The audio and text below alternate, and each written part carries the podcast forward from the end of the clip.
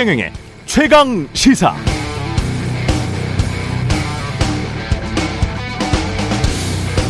경기도청 법인카드를 사적으로 유용한 것 아닌가. 이재명 의원의 배우자 김혜경 씨에 대한 질문이죠. 도청의 공적 업무에만 사용해야 할 카드를 사적으로 사용했고 그 과정에서 각종 꼼수가 있었다면 법적 문제뿐만 아니라 사회적으로도 지탄받을 일입니다. 당연히 김혜경 씨가 이를 지시 또는 묵인했는지도 밝혀져야 하고요. 더불어 이 모든 게 사실로 확인된다면 그 다음 질문의 화살은 이재명 의원에게로 향할 수밖에 없습니다. 이재명 의원은 당시 도지사로서 과연 이 사실을 몰랐을까? 비슷합니다. 대선 전 제기됐던 도이치모터스 주가 조작 의혹, 당시 검찰 공소장 등을 근거로 한 보도들을 복귀해보면 도이치모터스 주가 조작은 이천구 년부터 총 삼 년간 이루어졌는데 김건희 여사의 시세 조종 의심 거래 내역도 이백팔십사 건이 있었고 범행에 이용된 김 여사 계좌, 계좌도 여러 개였다는 거죠. 이 계좌들이 우연히 주가 조작 세력에게 흘러들어간 것인지 아니면 김 여사가 자기 통장들 주고 주가 조작에 가담한 것인지를 밝혀내야 하는 건 검찰의 목. 그러나 이와 관련된 검찰 수사는 지지부진합니다. 따라서 그 다음 질문의 화살은 윤석열 대통령에게로 향할 수밖에 없습니다. 윤석열 정부의 법치는 공정하게 집행되고 있는 것인가? 네, 안녕하십니까. 팔월 오일 세상에 이익이 되는 방송 최경령의 최강시사 출발합니다. 저는 케이비에스 최경령 기자고요. 최경령의 최강시사 유튜브에 검색하시면 실시간 방송 보실 수 있고요. 문자 참여는 짧은 문자 오십 원, 긴 문자 백 원이 드는 샵 구칠삼공, 유튜브 무료 콩 어플 많은 이용 오늘도 부탁드리겠습니다. 오늘 최강시사, 잠시 후에 우리나라 첫 번째 달 탐사선이 발사되는데요. 관련해서 과학기술부 오태석 차관 연결하고요. 문정인 세종연구소 이사장 오늘 나옵니다. 러시아 우크라이나 전쟁 속 국제 정세 철저히 분석해 보도록 하겠습니다.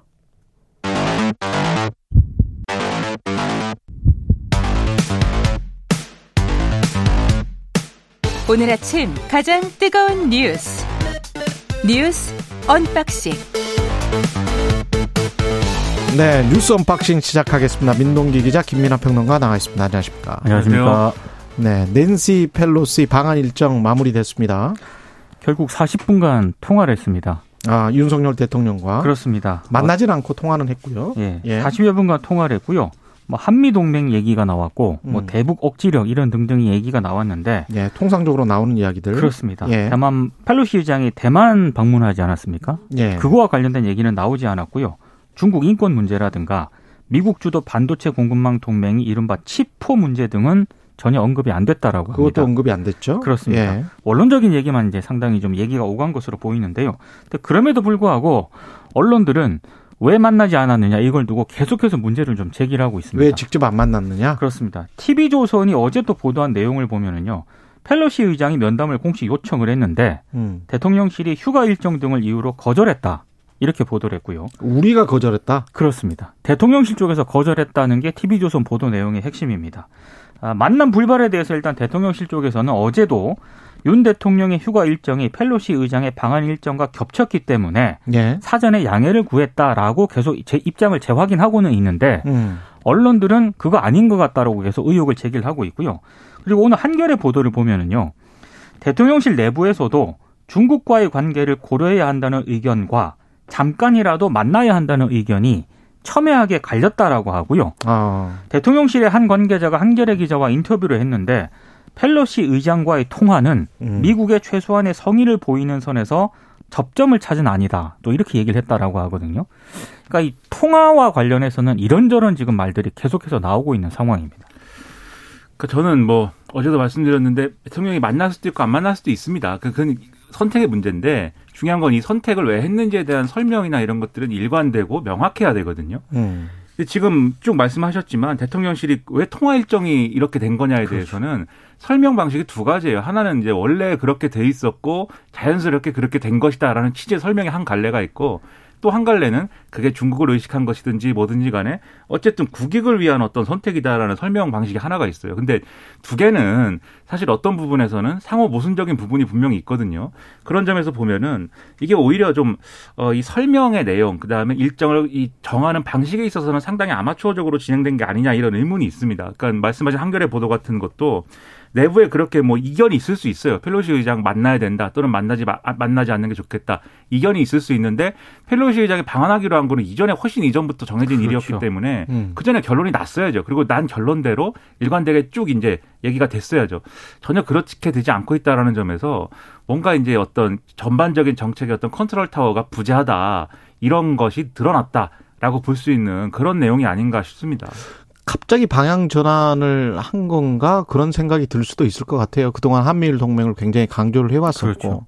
최상목 경제수석 같은 경우는 중국 이제 뭐 수출 시장 거의 다 끝나간다. 그래서 뭐 원론적으로 그렇게 말한 것일 수도 있습니다만은 그런 뉘앙스를 강하게 비친 건 사실 중국을 자극할 수 있는 발언이 대통령실에서는 그 전에 이제 나와버렸었거든요. 근데 이 상황에서 낸시 펠로시를 안 만난 게 중국과의 관계를 고려한 것이냐 안 한 것이냐. 외신은 고려한 것으로 대부분 봐, 보고 있습니다. 그렇게 될 수밖에 네. 없죠. 설명이 이렇게 명확하지 그렇죠. 않다고 하면. 예, 파이낸셜 타임즈도 중국과의 긴장관계가 높아지고 있는 상황에서 무시했다. 스너비라는 단어가 나오고 있고요. 이 스너비라는 단어가 블룸버그에도 나오고 있습니다. 그러니까 뭐 그냥 시쳇말로 생깠다. 이게 이게 이게 스너비거든요. 중학교 때 쓰던 예예. 예. 네. 이게 근데 이제 블룸, 블룸버그에도 그그 그 단어가 나오고 있고 가디안도 비슷한 이야기 어보이딩이라는 피했다. 음. 중국을 달래기 위해서 이렇게 지금 묘사를 하고 있어요. 헤드라인에서. 그래서 외신은 그렇게 보고 있는 것 같습니다. 그러니까 지금 구도도 좀 이상합니다. 예. 그러니까 지금 민주당 같은 경우에는 중국과 마찰을 지금 빚고 펠로시 의장이 한국에 왔기 때문에 예. 그 대통령이 꼭 만날 필요는 없었던 것 같다라고 이제 윤 대통령을 약간 칭찬하는 그런 분위기거든요. 음. 근데 지금 오히려 국민의힘 내부에서는 유승민 전 의원 같은 경우에는 아니 지금 영국 보고 디프리까지 할 시간은 있으면서 왜 펠로시 의장을 안 만나냐. 그렇죠. 그러니까 국민의힘 내부에서 지금 오히려 비판의 목소리가 높은 상황. 정통 보수 입장에서는 그렇죠. 이제 네. 그렇게 생각할 수가 있죠.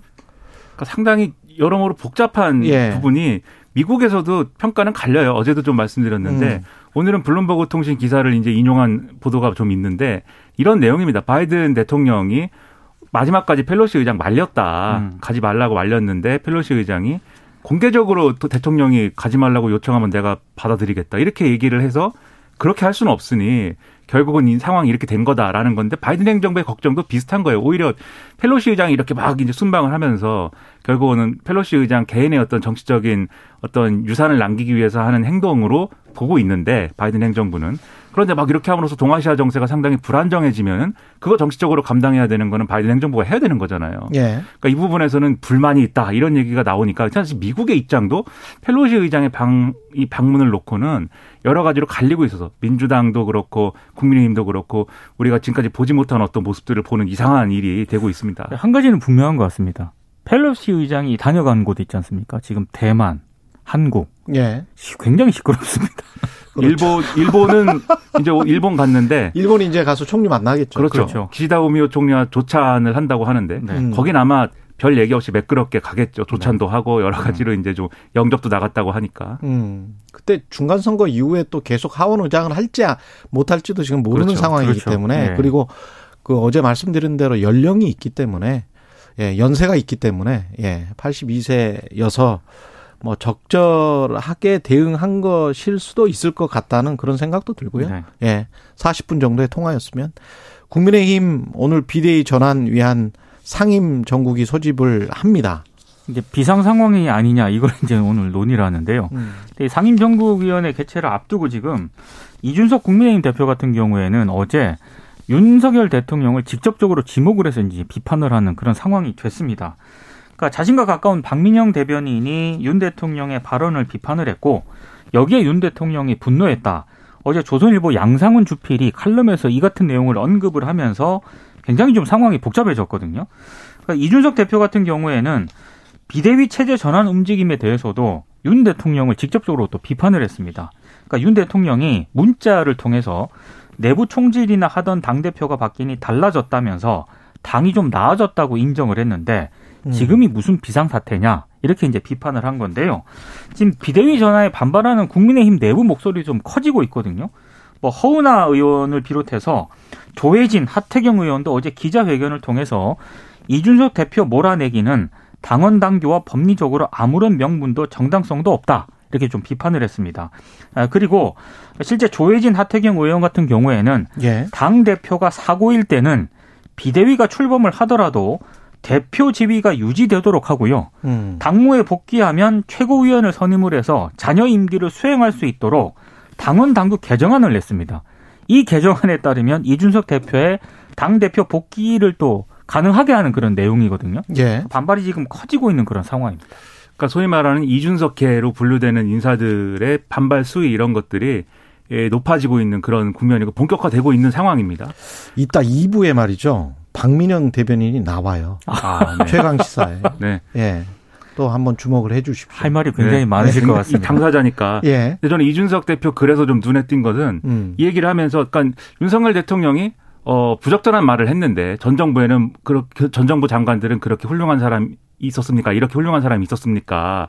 라고 한 게 부적절한 말인데 그거를 비판한 것은 제대로 한 것인데 왜 이걸 가지고 어, 이렇게 됐느냐라는 문제 제기도 했지만 거기에 더불어서 어, 강인선 대변인 저격을 또 했어요. 그렇죠. 예. 강인선 대변인이 거기서 절충을 이제 뭐야 내용을 이제 명확하게 해주거나 바로 잡거나 이러지 않고 굉장히 웃으면서 음. 이 대통령을 수행해서 따라가더라. 만면의 미소를 띠고라는 표현을 썼더라고요. 그렇죠. 제대로 왜 수행하지 않느냐 이런 비판을 했는데 묘, 이 묘한 것은 조선일보의 글도 이준석 대표 쪽이 잘못은 했지만 윤석열 대통령이 참았어야 된다. 이런 그렇죠. 내용이에요. 음. 그러니까 이제 이준석 대표는 조선일보의 그런 태도도 마음에 들지 않는 것 같아요. 강인선 대변인 조선일보 출신이니까. 그렇죠. 조선일보는 뭘 잘했습니까? 이런 내용도 좀 읽히고.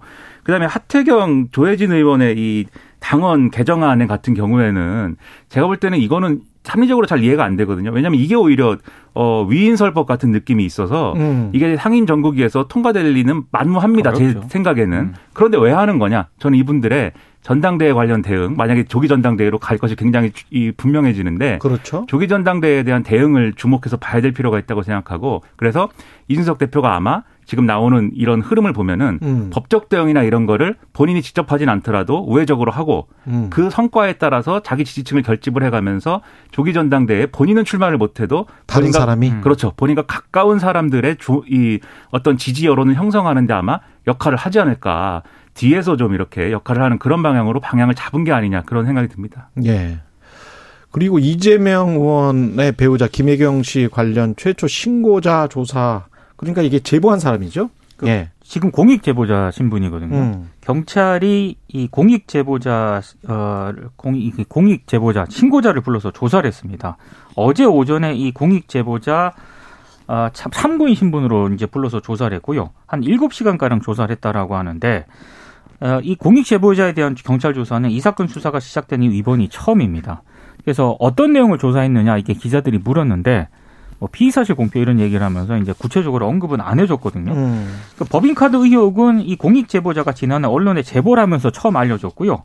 이후에 지난 이월에 당사자가 국민권익위원회에 신변 보호를 요청해서 이제 보호 조치가 됐는데, 근데 이, 고, 이 공익 제보자가 어제 또 뭐 경찰 조사에서 어떤 내용을 말했는지는 뭐 구체적으로 이제 보도가 되지는 않았는데 음. 어제 뭐 유튜브 채널에 또 전화 인터뷰를 했더라고요. 아 그래요? 예, 네, 그래서. 어. 그 공무원 배모 씨 있지 않습니까? 그 배모 씨를 반드시 고소하겠다 이런 입장을 밝혔습니다. 음. 그리고 이제 그 인터뷰에서 많은 사람이 관심을 가져줘서 버티고 살아남아 있는 것 같다. 또 이런 얘기도 지금 한 그런 상황입니다. 그러니까 본인에 대한 어떤 갑질이나 뭐 이런 거를 배모 씨가 이제 했다라고 그렇죠. 주장을 해왔고 그, 그 점에 대해서 이제 좀 어, 또 대응하겠다 이렇게 얘기하는 걸로 이제 비춰져요. 근데 그건 본인의 어떤 법적 권리나 이런 것들을 행사하는 것은 뭐 중요한 문제이기 때문에 그럼 본인의 결단에 따라서 하면 되겠는데 문제는 이 사건도 사실 원칙대로 다 하면 되는 겁니다. 수사도 하고 그리고 거기에 대해서 이제 이재명 의원 쪽도 해명할 게 있으면 성실히 하고 이렇게 하면 되는 건데 이게 정치적으로 정쟁화되다 보니까 메시지가 국민들이 음. 보기에는 상당히 좀 우려스러운 부분들이 있어요. 그러니까 대표적으로 이재명 의원 같은 경우에는 분명히 이제 이 이 지금 이제 사망한 이 모 씨에 대해서 상관없는 사람이다라고 얘기를 했는데 그렇지 않다는 게 이제 막 나오고 있고, 또 이 검찰 수사, 경찰, 검찰 수사에 대해서 이게 뭐 전당대회 앞두고 결론 내는 것은 음. 어 정치 개입이고 뭐 이 국기문란이다 이렇게 막 주장을 했는데, 근데 저는 오히려 빨리 결론 내달라라고 하는 게 맞지, 만약에 음. 전당대회를 앞두고 있기 때문에 어, 이 수사를 하지 말아야 된다라고 음. 하면은, 뒤집어 얘기하면 그거 이재명 의원은 방탄용 출마한 거냐 얘기 이렇게 될 수 있거든요. 또 그렇죠, 그렇죠. 그러니까 오히려 정정당당히 다 하겠다라는 메시지가 있어야 국민들도 안심을 할 텐데, 비교적 쉬운 사건인데 왜 이렇게 막 그 끄느냐, 오히려 그렇죠. 전당대회에 맞춰서 끄는 거 아니냐, 빨리. 그렇죠. 진실을 밝혀달라. 이렇게 그렇죠. 나가는 게 훨씬 더 낫겠죠. 네. 그래서 그 해명이 오락가락했던 부분들도 제이티비씨 보도와 이재명 의원 간에 어떻게 보면 이제 논, 논방이 된 거잖아요. 그렇죠. 처음에는 전혀 관계가 없는 사람이다라고 음. 해명을 했는데, 이재명 의원이. 그렇죠. 이제 제이티비씨가 계속 보도를 하게 되니까 이 숨진 이 모 씨가, 김 모 씨와 관련해서 예. 처음에 김혜경 씨 차량을 운전한 사람은 전혀 다른 인물이다라고 하면서 의혹을 부인을 했거든요. 예. 제이티비씨가 이 김모 씨에게 운전기사 월급이라든가 활동비로 모두 천오백만 원을 지급했다는 정치자금 지출 내역을 또 후속으로 보도를 했습니다. 음. 그러니까 그러자 이재명 의원 쪽에서는 이 김모 씨가 배우자의 선행 차량 운전사였다라고 해명을 했습니다. 그러니까 예. 김혜경 씨가 탄 차량을 직접 운전한 그런 운전사가 아니라 앞 차량, 앞 차량을 운전한 운전기사였다라고 해명을 했는데, 이제 비판하는 쪽에서는 그게 무슨 차이가 있느냐라고 지금 비판을 하고 있는 상황인 거죠. 그러니까 이게 정치자금으로 네. 지출을 한 거면은 음. 확인이 되는 거거든요. 그렇죠. 이게 무슨 그렇죠. 뭐 음성적으로 줬다든지 뭐 이런 보도라고 하면은 예. 그런 적 없다라고 할 수도 있겠지만, 공식적으로 자금을 지출한 거예요. 그러면 여기에 대해서는 성실하게 설명을 하는 게 맞는데, 필요한 부분에 대해서만 아 그건 아닙니다 이렇게 얘기를 하고 나머지는 얘기 안 하다가 언론 보도에 의해서 그렇게 드러나면 이게 오히려 대응이 이상하다 이렇게 될 수밖에 그렇죠. 없는 거 아닙니까? 음. 그래서 왜 이렇게 이재명 의원은 대응을 할까 상당히 의문입니다. 그러니까 대응이 이상하다 플러스 이렇게 되면 이제 진실성이 없어 보인다 이렇게 보이는 그렇죠. 거거든요. 그렇죠. 그러니까 네. 이야기를 할 때 뭐 사람은 이 사람은 전혀 다른 인물이다라고 의혹을 부인을 했으면, 전혀 다른 인물이어야 되는데 그렇죠. 대중에게 비춰지게 전혀 다른 인물, 모르는 인물 같지는 않은 거거든요. 그렇죠. 예, 그런 부분들. 그리고 이제 민주당이 대통령 집무실 관저공사 관련 의혹에 대한 국정조사를 지금 검토를 하고 있네요. 그러니까 국정조사를 포함해서 진상규명에 착수하겠다는 그런 입장을 밝혔는데요. 어, 이 진상조사 외에도 대통령실 청사 리모델링 공사를 맡았던 건축사 사무소 있지 않습니까? 예. 이 사무소가 또 이 흔히 말하는 모 법사 관련 재단에 후원을 했다는 의혹도 제기를 한 그런 상황입니다. 그래서 대통령실 청사공사에 김건희 여사와의 인연, 그리고 특정 무속인을 통한 뭐 지인 찬스가 작용한 것 아니냐 이렇게 지금 의혹을 제기를 하고 있는데요. 대통령실은 전혀 지금 불법 비리 의혹에 대해서 전혀 반박을 하고 있는 그런 상황입니다. 그러니까 이게 국민들이 볼 때 얼마나 불안합니까? 이게 뭐 그 법사 문제도 그렇고, 이 의문에 왜 공사를 수주했는지가 좀 의문인 이런 이제 뭐 건설사들도 그렇고 이 회사들도 그렇고, 전부 김건희 여사와의 어떤 인맥이라든가 관계 요걸 기준으로 왜 이런 일들이 일어났을까를 생각해 보지 않으면 잘 설명이 안 되거든요. 그렇죠. 음. 결국 이게 여러 가지 얘기를 했지만 김건희 여사 문제란 말이에요. 근데 김건희 여사는 굉장히 영부인으로서 사실 이전에 이제 그 대선 과정에서는 이, 이 배우자의 역할만 최소화하겠다라는 취지의 어떤 그런 주장을 했는데, 오히려 사과도 이, 하고 그렇죠. 예. 대통령이 취임하고 나니까 본격적으로 굉장히 적극적인 행보를 하는 영부인의 모습을 지향하고 있는 거 아니냐라는 의심을 지금 사는 그런 행보를 해왔거든요. 예. 그러면은 그게 이제 영부인에 대한 활동 범위에 대한 무슨 논쟁을 떠나서 그러한 적극적인 활동이 또다시 이제 이런 논란들, 주변을 챙겨줬다. 그리고 그 챙겨주는 대상이 된 주변인들은 호가호위 하면서 음. 어디 가서 여사, 김건희 여사님과의 관계 이런 걸 막 팔, 팔면서 또 이렇게 사익을 추구하는 거 아니냐. 이런 시각이 커질 수밖에 없는데, 지금 취임한 지 세 달밖에 안 됐지 않습니까? 그렇죠. 벌써부터 얘기가 이런 식으로 가면 이거 안 되는 거거든요. 그래서 이제 윤석열 대통령이 어, 휴가 마치고 이제 복귀를 하는데, 복귀할 음. 것인데, 이게 일 차적으로 맨 먼저 나와야 될 어떤 목소리인 것 같아요. 이런 거 용납하지 않을 것이고, 특별감찰관 임명할 테니까 국회가 음. 빨리 추천을 해 주시고, 이러한 이제 측근 내지는 친인척 관련 관리 어떻게 할 것이다. 역대 대통령들도 다 했거든요. 그런 그렇죠. 얘기를. 예. 윤석열 대통령, 대통령은 말만 했지 구체적인 거 안 내놨잖아요. 음. 이런 걸 빨리 하지 않으면은 큰일 납니다. 이런 거는. 근데 불법이 아니다 이렇게 대응을 하는 방식은 좀 아닌 것 같아요. 그러니까 말도 안 되죠. 김건희 여사가 대선 전에도 사실은 뭐 지난번에도 계속 지적을 했습니다만 학력, 경력, 주가 조작 의혹이랄지 여러 가지 의혹이 있었고 본인이 직접 사업을 하는 사람이란 말이죠. 코바나 콘텐츠를 통해서. 그런 기업가 출신인데 그런데 이, 이런 걸 이제 자신이 했던 그 기업의 코바나 콘텐츠에 관련된 업체와 수의 계약을 했다. 그럼 수의 계약은 그 액수 이하면은 수의 계약할 수 있다. 불법이 아니다. 맞죠. 네. 불법이 아니지만 사람들이 보기에는 꼭 저렇게 해야 되나? 그렇죠. 왜 계속 의혹을 부풀리지? 그러니까 불법이 아니다라는 거는 네. 이렇게 할 수 있다라는 차원의 얘기지만 그렇죠. 할 수 있다 이렇게 있는, 할 수는 네, 있어요. 그렇죠. 네. 할 수 있는지 없는지가 궁금한 게 아니고 음. 왜 그렇게 했느냐가 궁금한 거거든요. 그렇죠. 왜 그렇게 했느냐는 설명을 안 합니다. 예. 그러니까 김건희 여사와의 인연이 대부분 이게 있다는 공통점이 있지 않습니까? 음. 그러려면 대통령실에서 구체적으로 좀 해명을 하려면은. 음. 김건희 여사한테 저는 물어야 되는 상황이라고 보는데 그렇죠. 과연 그런 관계가 형성이 돼 있느냐 음. 이제 이런 의혹까지 나, 나, 제기가 되는 거죠. 김건희 여사도 결단을 내려야 돼요. 그냥 그렇죠. 이렇게 그냥 본인 본인의 활동 위주로 이렇게 어, 행동하고 말할 게 아니고 음. 이런 구체적인 의혹에 대해서 어떻게 하겠다, 어떻게 해라 이게 있어야 되는데 지금 상당히 우려가 큽니다. 그러니까 대통령실이 비리 의혹으로 규정하는 건 동의할 수 없다. 네. 국민의힘도 이걸 정쟁화하는 건 거대 야당이 할 일이 아니다. 이렇게 이야기를 하고 있는데 본인 그 국민의힘이나 대통령실은 그렇게 이야기를 할 수는 있겠지만 이걸 바라보는 국민들 입장에서는 이게 무조건적인 어떤 야당의 공격인가?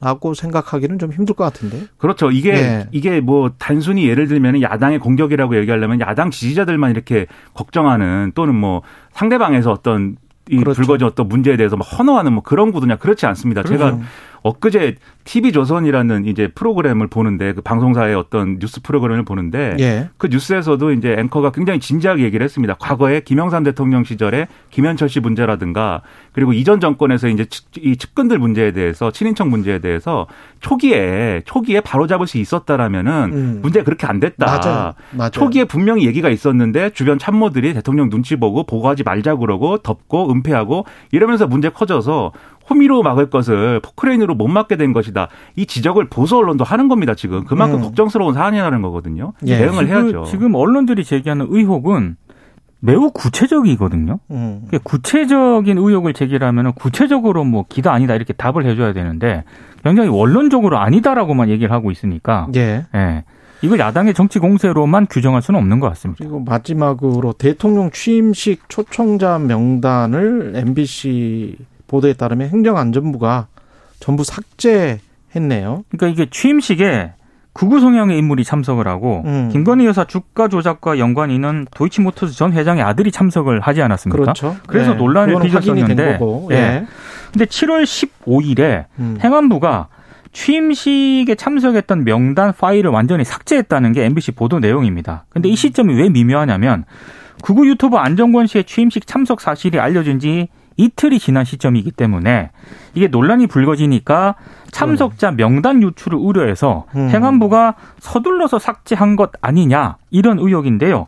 여기에 대한 행안부의 입장은 자료 보유 기간이 지났고 개인정보보호법 때문에 파기를 하는 게 원칙이다. 이렇게 해명을 하고 있습니다. 이게 취임식 초청, 그러니까 취임식에 이제 어, 초청 명단이라는 거는 예를 들면 음. 참가자 명단이라고 하면 그 굉장히 많기 때문에 그거는 파기하는 게 맞습니다. 근데 네. 초청을 누구에게 했느냐에 대해서 그 초청한 사람이 어떤 모든 무슨 뭐 주민번호, 주소, 뭐 전화번호 이런 걸 내놓으라는 게 아니라. 그렇죠. 네. 이름. 그렇죠. 어떤, 왜, 왜 누구에게 어떤 방식으로 초청을 했느냐에 대한 사실을 이제 보, 이, 좀 봐야 되는 것인데. 이름과 직위 정도는 알 수가 있어야죠. 그렇죠. 그렇죠. 네. 초청을 한 거니까. 그리고 초청도 이제 등급이 있을 텐데 대통령이 직접 예를 들면 신경 써서 초청한 인물이나 그런 것들은 충분히 언론의 관심사가 될 수 있는 거거든요. 그럼요.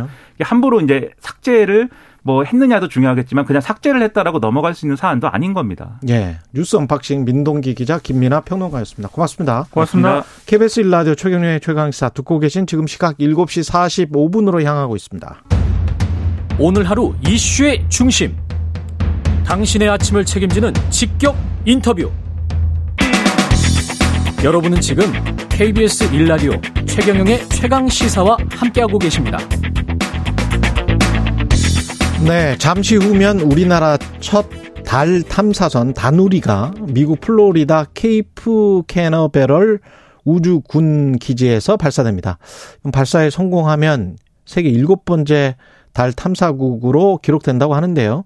과학기술정보통신부의 오태석 제일 차관 연결돼 있습니다. 안녕하세요. 네, 안녕하세요. 어, 지금 현지 분위기는 뭐 전달을 받으신 게 있으세요? 네, 그렇습니다. 지금 말씀 주신 대로 잠시 후 이십 분 뒤인 여덟 시 팔 분 사십삼 초에 우리나라 최초의 달 궤도선이 이제 발사될 예정으로 있는데요. 다누리가 발사되는 미국 플로리다 지금 현지의 미 우주군 기지 날씨는 매우 좋은 상태여서 어 그리고 어 관련 로켓이 이제 기립 작업을 마, 완료하고 발사 카운트다운을 대기 중에 있는 것을 알고 있습니다. 예. 지금 미국 민간 우주업체 스페이스X의 팰컨 구 이 발사체에 실려서 간다고 하는데 스페이스X를 선택한 이유가 뭘까요? 네, 스페이스X 자체가 일단 기본적으로 저희 우리나라 발사체로 보내면 좋은데 예. 얼마 전에 성공했던 누리호는 그랬죠. 아직 그, 그 용량이 되지를 않아서 다음 기회로 미뤄야 될 것 같고요. 아. 스페이스X는 성공률이 거의 구십팔 점 구 퍼센트가 달아나되고 안정적인 발사체입니다. 그래서 그렇군요. 선택하게 되었습니다. 예, 우리 누리호 발사로는 안 되는 게 이게 추진체가 그 정도까지는 못 가나 보죠? 달까지는? 네, 그렇습니다. 아직은 그 엔진의 그 추력, 그 용량이, 아, 아직은 그 정도가 좀 부족해서 내년부터 이제 차세대 발사체 사업을 하게 되는데, 이천삼십일 년에 달 착륙선은 우리나라 발사체로 보낼 예정으로 있습니다. 그렇군요. 이게 어떤 의미가 있을까요? 일곱 번째 달 탐사국이라는 게? 네, 일곱 번째라고 하는 게, 어, 첫째는, 어, 정확하게는 이제 달 궤도선을 보낸 나라로서 이제 저희가 일곱 번째 나라가 되고요. 음. 여섯 번째는 인도인데 이천팔 년에 성공을 했고, 그 이후 이제 십사 년 만에 저희가 이제 궤도선을 보내게 됩니다. 예. 궤도선 자체로는 어떤 의미가 있다고 보냐면, 일단 우리나라 우주 탐사의 첫 시작을, 어, 서막을 여는 이제 계기, 되었다라고 말씀을 드릴 수가 있는데요. 예. 천구백구십이 년에 우리나라 최초 인공위성인 우리별 일 호를 저희가 지구 저궤도에 쏘아 올렸습니다. 음. 그 이후 이제 많은 위성들을 쏘아 올렸는데 삼십 년 만에 지구 중력을 벗어나서 그야말로 우주 공간으로 처음 우주 탐사선을 보내는 그런 뜻깊은 의미가 있다고 볼 수 있습니다. 우리 이 지구로부터 달까지가 거리가 어느 정도나 되죠? 삼십팔만 킬로미터 정도 됩니다. 삼십팔만 킬로미터? 네. 예. 거기까지 보내서 그 달 궤도선이라는 게 달을 중심으로 해서 이렇게 빙빙 도는 겁니까, 그러면은? 그렇습니다. 우리 다누리는 달 상공에 백 킬로미터 상공에서 하루 열두 번 이렇게 공전을 하면서 탐사를 하게 됩니다. 아. 그러면 네. 이 다누리라는 게 얼마나 큰 그 탐사선인 건가요? 네, 다누리는 일단 그, 그 길이로만 따지면 육 점 그 태양 전지판을 펼치게 되면 육 점 삼 미터 정도의 육 점 삼 미터? 크기고요. 예. 예, 무게는 육백칠십팔 킬로그램 정도가 되겠습니다. 음, 거기에 그러면 뭐가 있는 거죠, 다누리에? 네, 다누리는 일단 인공위성처럼 직육면체 모양의 이제 본체가 있고 양옆으로 이게 태양 전지판이 펼친 모습인데요. 총 여섯 개의 장비가 실려 있습니다. 그 중에 다섯 개는 저희 이제 국내 연구진이 개발을 했는데. 데 고해상도 카메라라든지 뭐 자기장 측정기 뭐 이런 우주 인터넷 장비 등이 좀 있고 아. 나머지 하나가 특이하게 미국 항공우주국 나사에서 개발한 카메라 장비가 이번에 나사 요청에 따라서 이번에 다누리에 싣고 가게 되었습니다. 그렇군요. 그러면 가서 하는 미션 같은 거는 뭐예요? 이 친구는 다누리는? 아, 다누리는 예. 이제 미션은 크게 세 가지 미션을 저희가 이제 줬습니다. 하나는 달의 표면을 촬영하는 역할을 하는데요. 예. 그것은 이제 우리 카메라로 일단 어, 달 표면을 촬영을 해서 이천삼십일 년에 저희가 달 착륙선을 보낼 예정인데 어디에 착륙할 게 좋은지 후보지를 찾는 작업을 아. 우리 데이터로 하게 되는 게 되고요. 예. 두 번째로는 이제 달에 관한 과학적인 연구를 좀 수행을 합니다. 그래서 아까 말씀드렸던 뭐 뭐 자기장 측정기라든지 뭐 감마선 분광기 등 이런 과학 장비를 싣고 가면 달 표면의 광물이라든지 원소 지도를 좀 작성을 하고 또 달 자기장을 측정을 하게 되는데 예. 해외 과학자들이 매우 아주 관심을 가지고 지켜보고 있는 거고요. 예. 그래 달의 이제 자원 탐사에 대한 관심이 높아지는데 그에 대한 기초 자료가 될 거고요. 음. 마지막으로는 달에 가서 달에서 지구까지 데이터를 끊김없이 안전하게 지구로 전송할 수 있는 우주 인터넷 기술을 이제 실험을 할 예정으로 있고, 이게 여, 네, 여건이 된다고 하면 비티에스의 뮤직비디오를 끊김없이 지구에서 볼 수 있는 그런 것도 시도해볼 계획으로 있습니다. 재밌네. 네. 이게 지금 한 칠 년 걸렸습니까? 예, 프로젝트 기간이 이제 총 칠 년이 좀 걸렸습니다. 당초보다 예. 좀 여러 차례 사업 기간이 좀 늘어났고요. 아무래도 처음 하다 보니까. 음, 이게 그 칠 년 동안의 준비 과정도 우여곡절이 많았을 것 같은데요. 좀 소개해 주실 만한 게 있을까요? 네, 네. 아무래도 이제 뭐 누리호도 그랬던 것처럼 처음 해보는 프로젝트다 보니까 처음 계획에 비해서 시행착오도 많고 이제 우여곡절도 많을 수밖에 없습니다. 네. 이제 어떻게 극복하느냐가 중요한데 제일 좀 문제가 됐던 걸 좀 설명을 드리면 처음에 에, 설계했던 궤도선 무게가 오백오십 킬로그램이었습니다. 음. 그런데 실제 제작을 하다 보니까 부품을 가볍게 하는 게 좀 한계에 좀 다다른 측면이 있었고, 또 추가적으로 이 구조체를 좀 보강을 해야 되는 문제, 또 탑재체가 추가되면서 이런저런 이유로 무게가 당초보다 이십 퍼센트가 늘어나서 아. 총 육백칠십팔 킬로그램이 됐는데 이게 좀 문제가 되었습니다. 왜냐하면 무게가 증가되면 달에까지 가는데 연료를 많이 소비하게 되거든요. 예. 그러게 되면 당초에 저희가 이제 임무 그 수행, 달 궤도에서 일 년 동안 활동하도록 되어 있던 게 계산을 해보니까 짧게는 삼 개월 아니면 길게 육 개월 정도밖에 할 수가 없어서 이를 해결하기 위해서 많은 고심을 했고 그 해결책으로 연료를 덜 소비하면서 달에 가는 아. 새로운 방식을 채택을 하게 되었습니다. 그렇군요. 그래서 이제 시간이 좀 걸리는군요. 달 궤도에 도착하기까지. 그렇, 그렇습니다. 예. 그 정확하게 어, 언제 도착하게 된다고요? 달 궤도 진입에? 어, 이번에 쏘면? 예, 이번에 쏘게 되면 어, 사 개월 반 정도가 걸려서 십이월 중순에 지금 달 궤도에 진입할 예정으로 아, 있습니다. 십이월 중순. 네. 그렇게 네, 되면 네. 그때 이제 뭐 통신도 하고 다이너마이트 뭐 음악도 좀 한번 틀어보고 뭐 그렇게 되는 거겠군요. 아, 예, 그렇습니다. 가서 예. 이제 그 달 궤도에서 초기 이제 세팅하는 작업을 하고 예. 거기에 있는 여섯 개 장비들을 하나하나 이제 관련 미션들을 일 년 동안 수행을 좀 하게 되겠습니다. 이게 어떤 기술을 확보해 나갔고 앞으로도 또 어떤 기술을 확보할 수 있는 건지도 궁금합니다. 네, 그 누리호 통해서도 많은 기술을 확보했는데 이번 다누리 과정을 통해서 기본적으로 예. 우주 탐사에 기반이 되는 그런 중요한 기술들을 확보했다는 데 의미가 있고요. 몇 가지 예를 들면은 일단 지구에서 달로 그 이 탐사 탐사선이 가는 경로를 설계하는 기술이 이제 복잡한데 예. 특히 이번에는 달로 바로 가는 궤도가 보통 한 달 걸리는 궤도인데 그게 이제 사 개월 반을 거쳐 걸려서 태양까지 갔다가 지구로 돌아와서 이제 달로 가는 매우 복잡한 경로를 우리가 설계하는 기술을 확보하게 되었고요. 예. 두 번째로는 그 경로에 따라서 정확하게 탐사선을 이동시키는 또 관제 그때그때 이렇게 회, 뭐 기동을 시켜서 그렇겠습니다. 경로를 하는 네. 그 기술. 그다음에 탐사선과 계속 그 통신하면서 명령을 내리고 또 관련 데이터를 주고받는 이런 우주 통신 능력 이런 것들을 이제 확보하게 됩니다. 이야. 대단하네요. 생각해 보니까 이 네, 엄청난 네, 일이군요. 네. 엄청난 기술이고 예. 다른 것을 얻을 수 있는 것이 되겠습니다. 예, 과학기술정보통신부의 오태석 제일 차관이었습니다. 고맙습니다. 네, 고맙습니다. 예, 케이비에스 일 라디오 최경영의 최강시사 일 부는 여기까지입니다.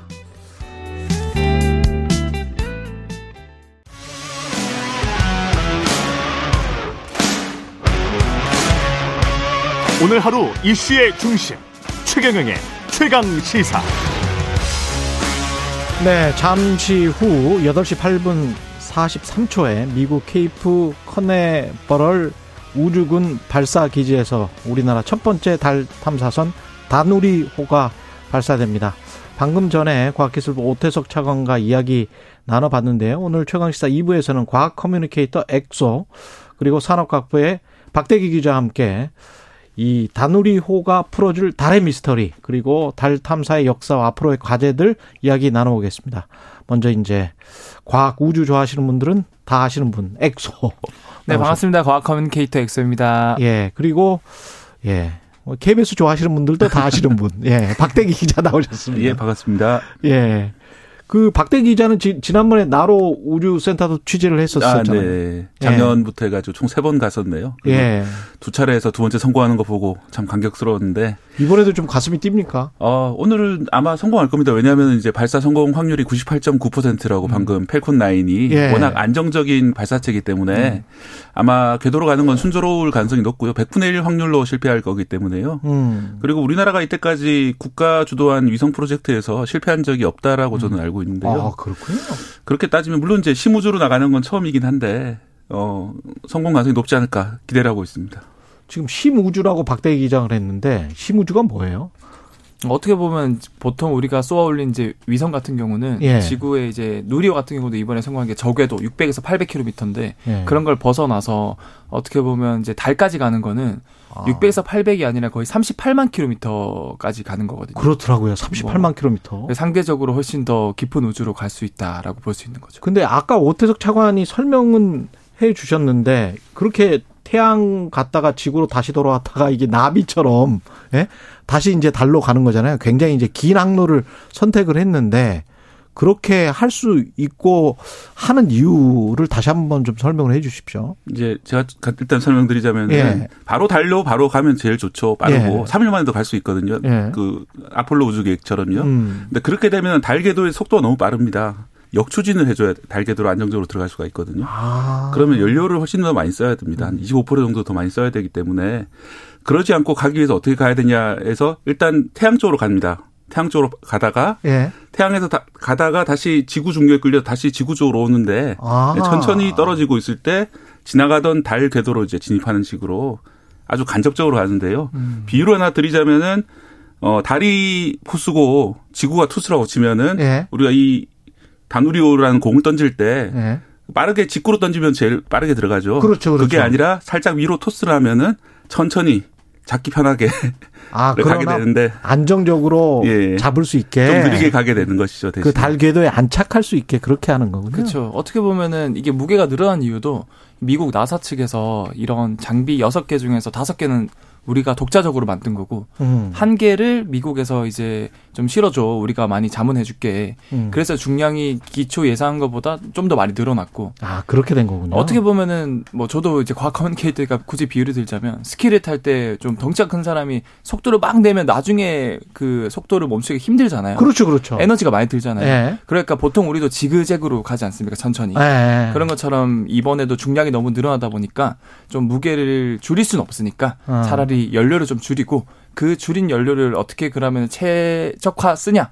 그거는 이제 속도를 다른 궤도를 통해 가지고 이제 비엘티라는 궤도를 통해서 나비처럼 천천히 날아서 예. 어 이제 마지막에 역추진을 최소화시키자. 그게 비엘티예요. 네, 비엘티. 네, 블랙 루나 트랜스퍼라는 궤도입니다. 아, 네. 갑자기 샌드위치가 생각이 나서. 예, 예. 그 이런 식의 사례들이 있습니까? 이런 궤적으로 가는 사례들이. 이 궤도가 사실 예. 최 어, 비교적 최근에 개발된 궤도고 음, 네. 천구백구십 년경에 이제 외국에서 처음 나온 궤도인데 일본에서 한 번 또 미국에서 한 번 정도는 확실히 있고 그 이후로도 아마 몇 번 정도는 갔을 텐데 자주 가는 궤도는 아니거든요. 그래도 그 가장 최근에 네. 유월 말에 이게 또 우리나라 다누리 말고도 이천이십육 년 칠 년에 아르테미스 프로젝트라 그래서 미국이나 한국 전 세계적으로 협력을 해서 어 직접 이제 인간이 달에 가보자. 음. 그런 프로젝트를 지금 준비하고 있거든요. 예. 그런 거에 대한 파일럿 탐사, 답사 느낌으로 유월 말에 이 똑같은 궤도로 캡스톤 시험 비행 위상이 성공을 했거든요. 음. 그래서 어떻게 보면 사례들이 있다 보니까 이번에도 충분히 성공 가능성이 있지 않을까. 네. 상당히 어려운 궤도이긴 하기 때문에 음. 가는 것 자체도 상당히 의미가 있고 우리가 계산을 해서 이렇게 제어해서 보낸다는 자체가 의미가 있다고 생각합니다. 사 개월 반 동안 우리가 이제 이게 잘 안착될 수 있을지 계속 봐야 되겠네요. 근데 네. 저는 신기한 게 그 정도로 아까 심궤도라고 말씀하셨는데 심우주라고 그러셨죠? 딥스페이스. 딥스페이스. 네. 심우주 선상에 있는 그런 그 탐사선하고 한국의 관제탑하고 연결이 돼서 이거를 계속 내비게이트 조정하는 식이잖아요. 우리가 네. 드론 조정하듯이. 네. 야, 저게 가능한가 싶습니다. 근데 사실 이 통신 자체가 예. 결국 전자기파를 쓰기 때문에 빛의 속도거든요.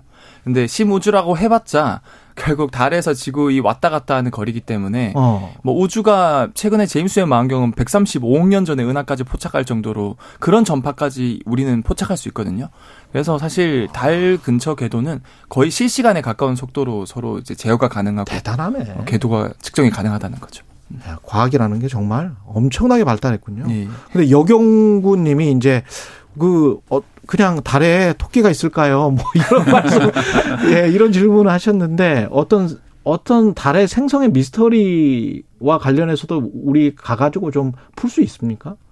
어, 어떻게 보면 거기에 있는 장비들이 여러 가지 장비가 있는데, 음. 어, 사실 그 한 가지 장비 빼고는 다 이제 심사를 거쳐서 지원을 한 각 기관에서 장비를 실었어요. 예. 그 중에서 뭐 예를 들어서 경희대 측에서 만든 자기장 측정기는 우리나라 이제 지구 같은 경우는 자기장이 이제 계속 나와서 지구를 보호해주고 있지만 벤 앨런 때라 그래서 예. 다른 자기장이 없거든요.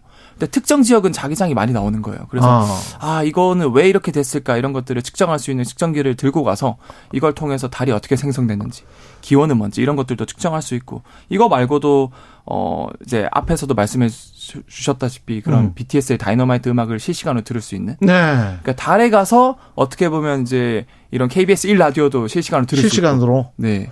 너튜브도 볼 수 있고. 아, 그런 장비도 싣고 가고. 이게 그동안도 이제 달 궤도로 간 것들이 지구와 통신을 하긴 했는데 네. 인터넷에서는 티씨피 아이피라는 표준화된 인터넷 음. 규격을 사용하지 않은, 않은 통신 방식이었거든요. 음. 예. 예전에 라디오 통신 방식이라든지 이런 것들이었는데 그렇기 때문에 지금 달라진 것은 거기서 바로 인터넷 규격의 통신을 한다는 것은 어. 거기서 찍은 사진을 바로 인터넷 홈페이지에 올릴 수 있도록 음. 좀 와. 훨씬 더 진보된 방식으로 통신하는 것이 이번에 다누리호가 처음으로 세계 최초로 하는 것이기 때문에 음. 뭐 의미가 없지 않다고 생각을 합니다. 세계 최초는 진짜 정말 대단한 거죠. 대단합니다. 예.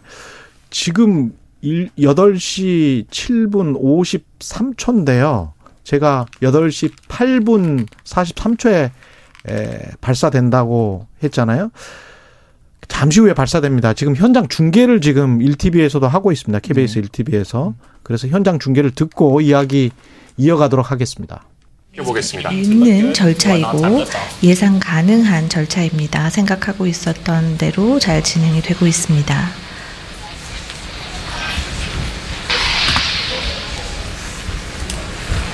팰컨 나인 is in startup. 예, 팰컨 나인 준비했습니다.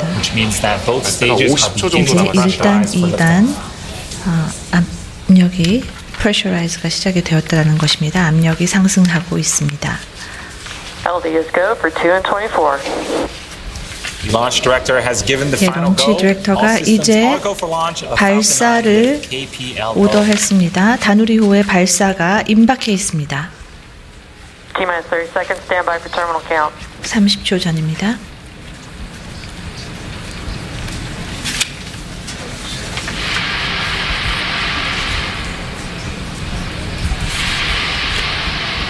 fifteen, fourteen, thirteen, twelve, eleven, ten, nine, eight, seven, six, five, four, three, two, one, zero. Ignition. And lift off.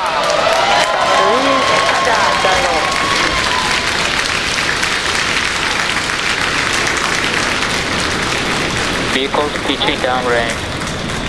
Stage one propulsion is nominal.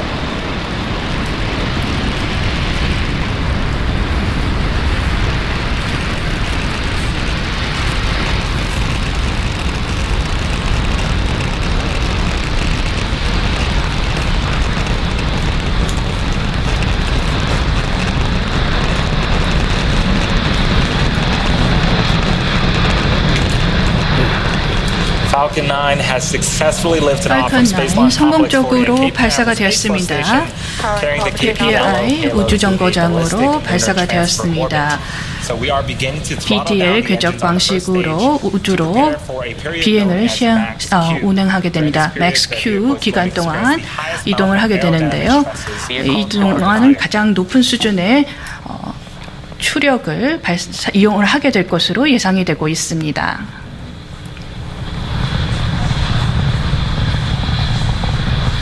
맥스 큐. And there was 맥스 큐. So the engines are coming back up to full power. 가동되었습니다. 엔진이 풀 파워로 가동 중에 있습니다. 일 분 뒤가 되게 되, 지나게 되면은 미코가 진행되게 됩니다. 아, 발사체 일단 엔진 정진이 되는 것이고요. 그리고 이후 몇 분 지나게 되면은 이 단 엔진 이 차 정지가 어, 이루어지게 됩니다. 세코 일이 어, 진행이 되는 것이죠. 일 단계의 엔진이 정지되면서 이 단계 엔진 분리를 준비가 되게 되고요. 또 이 단 엔진이 정지가 됩니다. 일 단 엔진은 저희 드론 선박으로 다시 귀환하게 되고요. 이 단계는 계속해서 에스이에스 이 단계로 진행됩니다. 멀린 엔진이 이 단계로 점화가 되어서 계속해서 추진해서 다누리호를 원하는 궤도로 올려놓게 됩니다.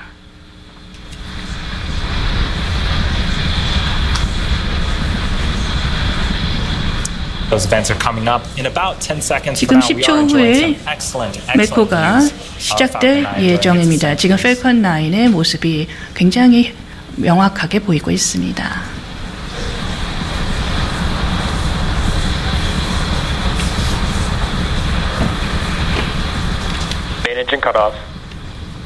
메인 엔진 분리 됐습니다.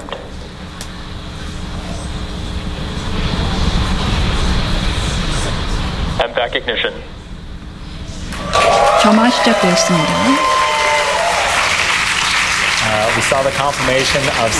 지금 일, 이 단 분리가 확인되었습니다. 멀린 엔진, 이 단 엔진이 점화되었습니다. 몇 초 후가 되면은 페어링 분리가 시작될 예정입니다. 이 상단의 이 단과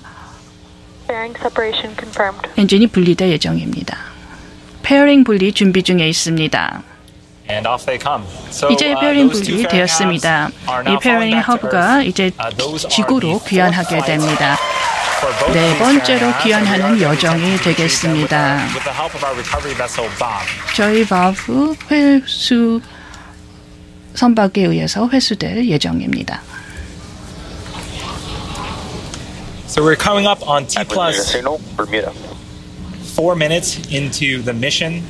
네, 다누리호 지금 발사 성공돼서 일 단 분리됐고요. 그 다음에는 어떻게 되는 거예요?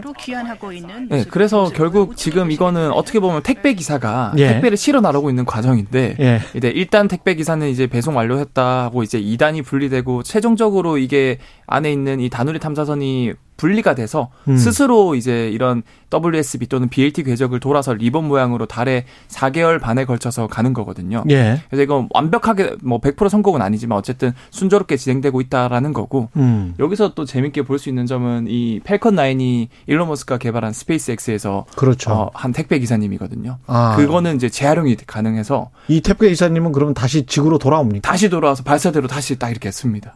마치 에스에프 영화처럼. 진짜요? 예. 한 지금부터 한 사 분 정도 뒤쯤에 보실 수 있을 것 같은데요. 와, 대단하군요. 예, 그 그래서 지금 이번 쏘아 올린 로켓도 여섯 번 동안 재활용했고 예. 일곱 번째 쏘는 거거든요. 예, 그만큼 비용을 아낄 수 있는 거죠. 여러 번 쓸 수 있기 때문에.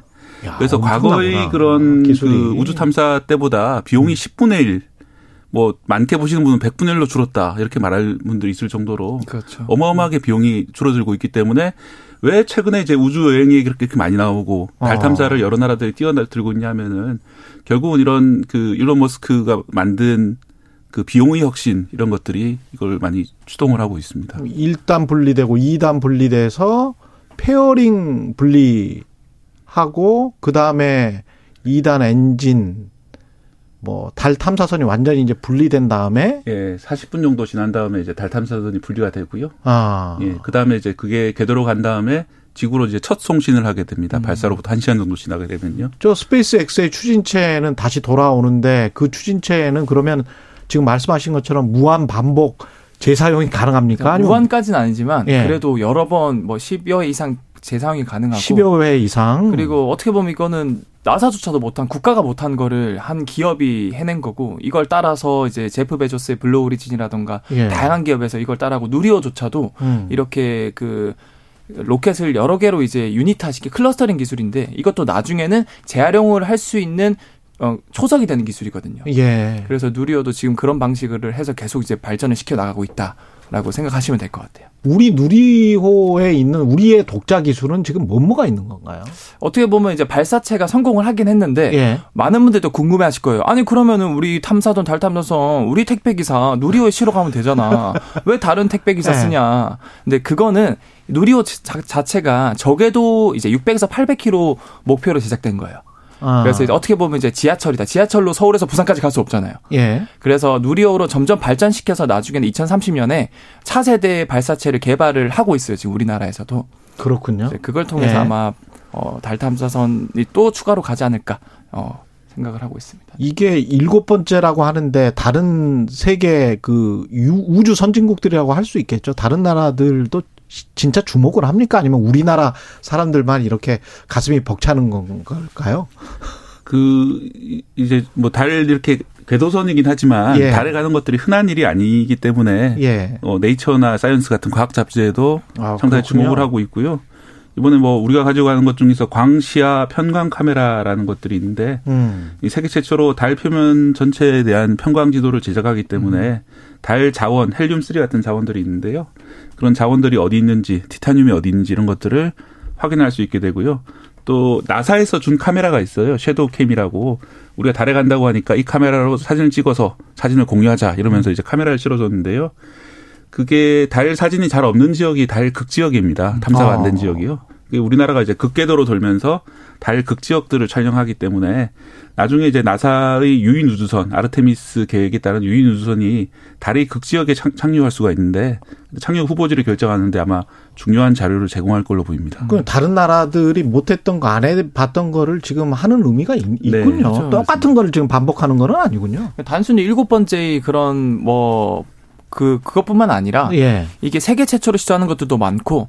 우리나라를 주목할 수밖에 없는 이유는 이천이십육 년에 아르테미스 프로젝트를 하는 데 있어서 이번에 그, 그 어떻게 보면 이제 다누리호가 음. 그런 거 준비 단계라고 생각을 하시면 될 것 같아요. 그럼 아, 지금 말씀하신 아르테미스 음. 프로젝트에 우리도 지금 참여하고 있는 그렇죠, 거죠? 참여하고 있는 거고 예. 이거가 다누리호가 성공적으로 성공하면은 음. 결과적으로 이천이십육 년에 돌아, 이제 돌아오는 모습인 것 같습니다. 아, 아 그래요? 네, 아 지금 돌아오는 모습이 네. 보이고 있습니다. 티비 화면에는 네. 추진체가 돌아오고 있네요. 진짜 네. 참 대단하군요. 네. 결과적으로 이게 표면적인 기술 일곱 번째 성공했다뿐만 아니라 아르테미스 프로젝트를 하는 데 있어서 큰 음. 도움이 되기 때문에 전 세계적으로 지금 주목을 하고 있습니다. 예. 여기까지 듣겠습니다. 지금 뭐 유튜브 화면에는 좀 나오고 있고 케이비에스 일 티비에는 계속 지금 중계가 되고 있으니까요. 아, 의의 같은 거 다시 한 번만 설명을 해 주시고 끝낼까요? 네. 네. 이게 뭐 아직은 처음이긴 한데 음. 우리나라에서 우리나라 기술로 만든 물체를 위성을 처음으로 지구 궤도가 아니라 지구 궤도 밖의 우주로 이제 나아가는 첫 첫 번째거든요. 우리나라 역사상 처음 있는 시도이기 때문에 음. 의미가 간단치 않다라고 생각이 들고요.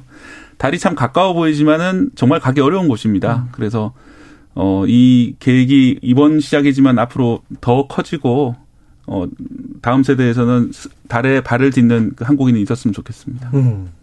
어, 저도 짤막하게 말씀 한마디만 예. 드리자면 결국 이게 시작이자 끝이 아니라 음. 이 첫 번째 계단이거든요. 그래서 이천이십육 년에 아르테미스 프로젝트도 같이 참여하고 이천삼십 년에는 우리나라가 스스로 발사하는 달 착륙선 계획도 있거든요. 예. 그래서 많은 대한민국 국민분들께서 음. 어, 이런 다누리호의 그 일 차원적인 것만 보지 마시고 앞으로 그 누리호도 네 번 더 발사를 할 거고 다누리호뿐만 아니라 다양한 발사체들, 탐사선들이 발사될 계획이니까 많은 응원을 해주셨으면 좋겠습니다. 예. 과학 커뮤니케이터 엑소 그리고 케이비에스 박대기 기자였습니다. 고맙습니다. 네, 감사합니다. 감사합니다. 공정, 공익, 그리고 균형. 한 발짝 더 들어간다. 세상에 이익이 되는 방송. 최경영의 최강 시사.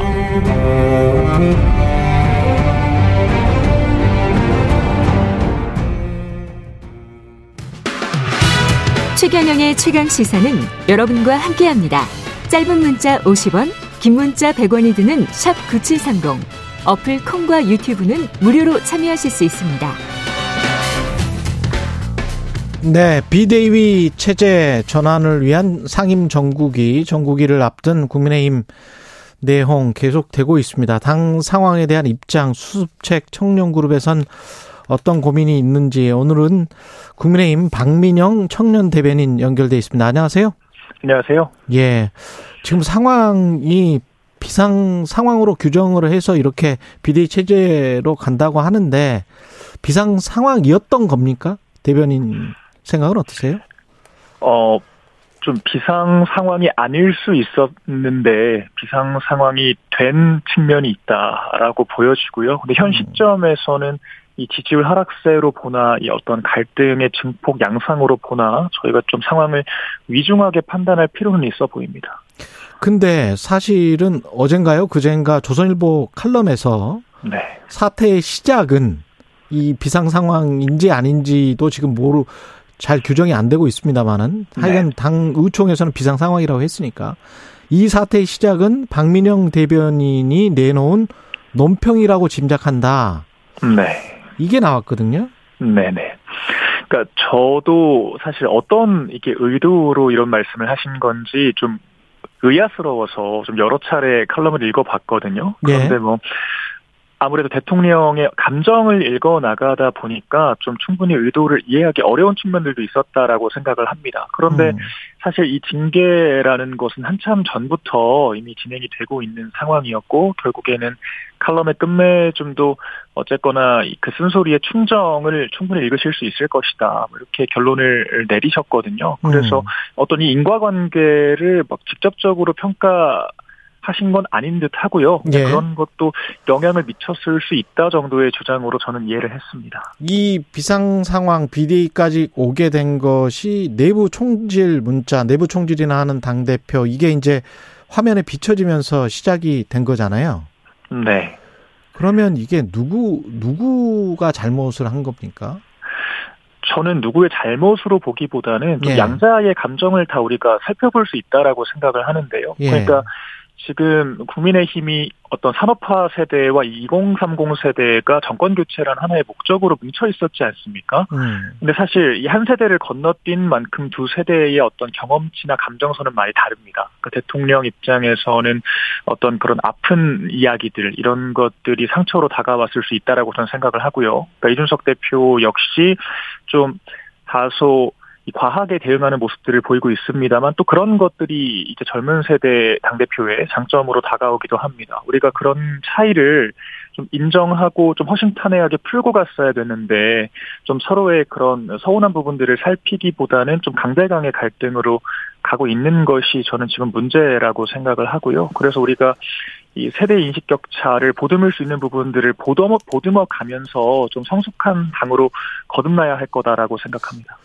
그 지금 강대강의 갈등이라고 말씀을 하셨는데 외부에서 보기는 의총이랄지 뭐 최고위 사태랄지 비대위 전환 그다음에 전국위 의장인 어 서병수 의원의 말들 이런 것들을 종합을 해보면 사실상 내몰리고 있는 상황 아니에요? 강대강이라기보다는 이준석 네. 대표가? 네. 이준석 대표가 약자의 위치에 있는 건 맞습니다. 하지만 음. 제가 늘 강조하는 것이 이 통제 가능한 노력이라고 생각하고요. 그래서 이준석 대표 입장에서도 결국 국민의힘은 돌아와야 할 집입니다. 그리고 당원들 그리고 정치인들 다 함께 가야 할 식구들이고요. 그래서 저는 너무 아픈 이야기를 하는 것은 좀 음. 서로에게 또 많은 상처를 남길 수 있다 이런 생각이고요. 다만 이준석 대표가 명백한 약자의 위치에 있기 때문에 제가 대통령께서 먼저 끌어안아 주셨으면 좋겠다라는 바람을 전한 것이었습니다. 지금이라도 대통령께서 좀 끌어안아 줬으면 좋겠다? 아, 예, 예. 예. 이준석 대표는 어떻게 해야 될까요? 스스로는? 사실 많이 답답하실 거예요. 그런데 네.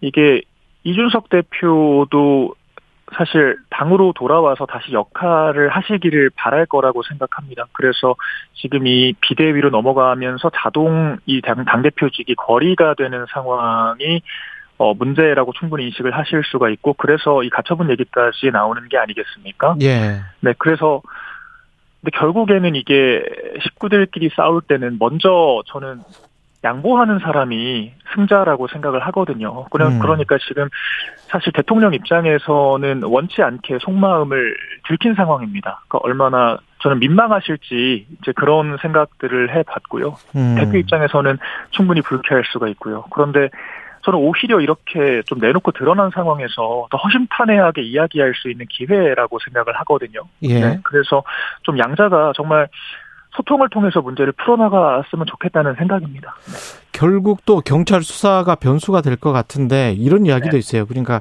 윤리 징계 육 개월 그다음에 그 직무대행으로 갔잖아요. 그러면 직무대행 네네네. 체제를 그대로 유지할 수가 있었는데 그리고 난 다음에 이준석 당대표가 돌아올 가능성도 있다. 왜냐하면 경찰 수사가 어, 이른바 이제 윤핵관이나 이준석 당대표를 싫어하는 쪽이라고 해야 될까요? 그러니까 반대하는 쪽에서 봤을 때는 경찰 수사가 본인들 생각대로 그렇게 진행되지 않을 수 있다라는 판단하에 지금 비상 상황을 만들고 비대위 체제로 가고 있는 것 아닌가. 네.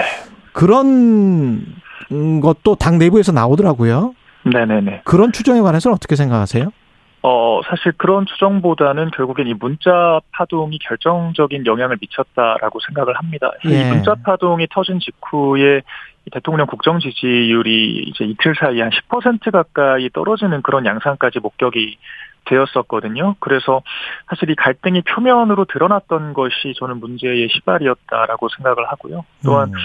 아마도 이제 이런 상황들이 겉으로 드러나다 보니까 좀 수사 그 자체도 좀 정치적으로 비화될 수밖에 없는 부분이라고 생각합니다. 어떤 수사에서 어떤 결과가 나오든 한쪽은 납득하기가 어려울 것이고요. 저는 음. 그래서 이렇게까지 상황이 내몰린 데에 대해서 참 참담하다라는 심경을 먼저 전하고 그래서 저는 오히려 좀 이렇게 수사 국면으로 강하게 가는 것보다는 이준석 대표가 돌아올 수 있는 공간을 열어두고 우리가 함께 갈 수 있는 가능성을 마련하는 것이 그러니까 좀 정치적으로도 이게 해석이 가미되지 않게끔 좀 화해 양상으로 가는 것이 최선이지 않을까. 저는 어. 그런 생각을 하는 겁니다. 네. 아직도 괜찮다, 시간 늦지 않았다 이렇게 네. 보시는 거군요. 예, 그 최선을 찾아야 하니까요. 네. 예, 윤석열 대통령이 전 정권 장관 중 이렇게 훌륭한 사람 봤나라는 네네. 발언에 대한 어떤 비판, 문제 의식 이준석 네. 대표도 이야기를 했고 박민영 대변인도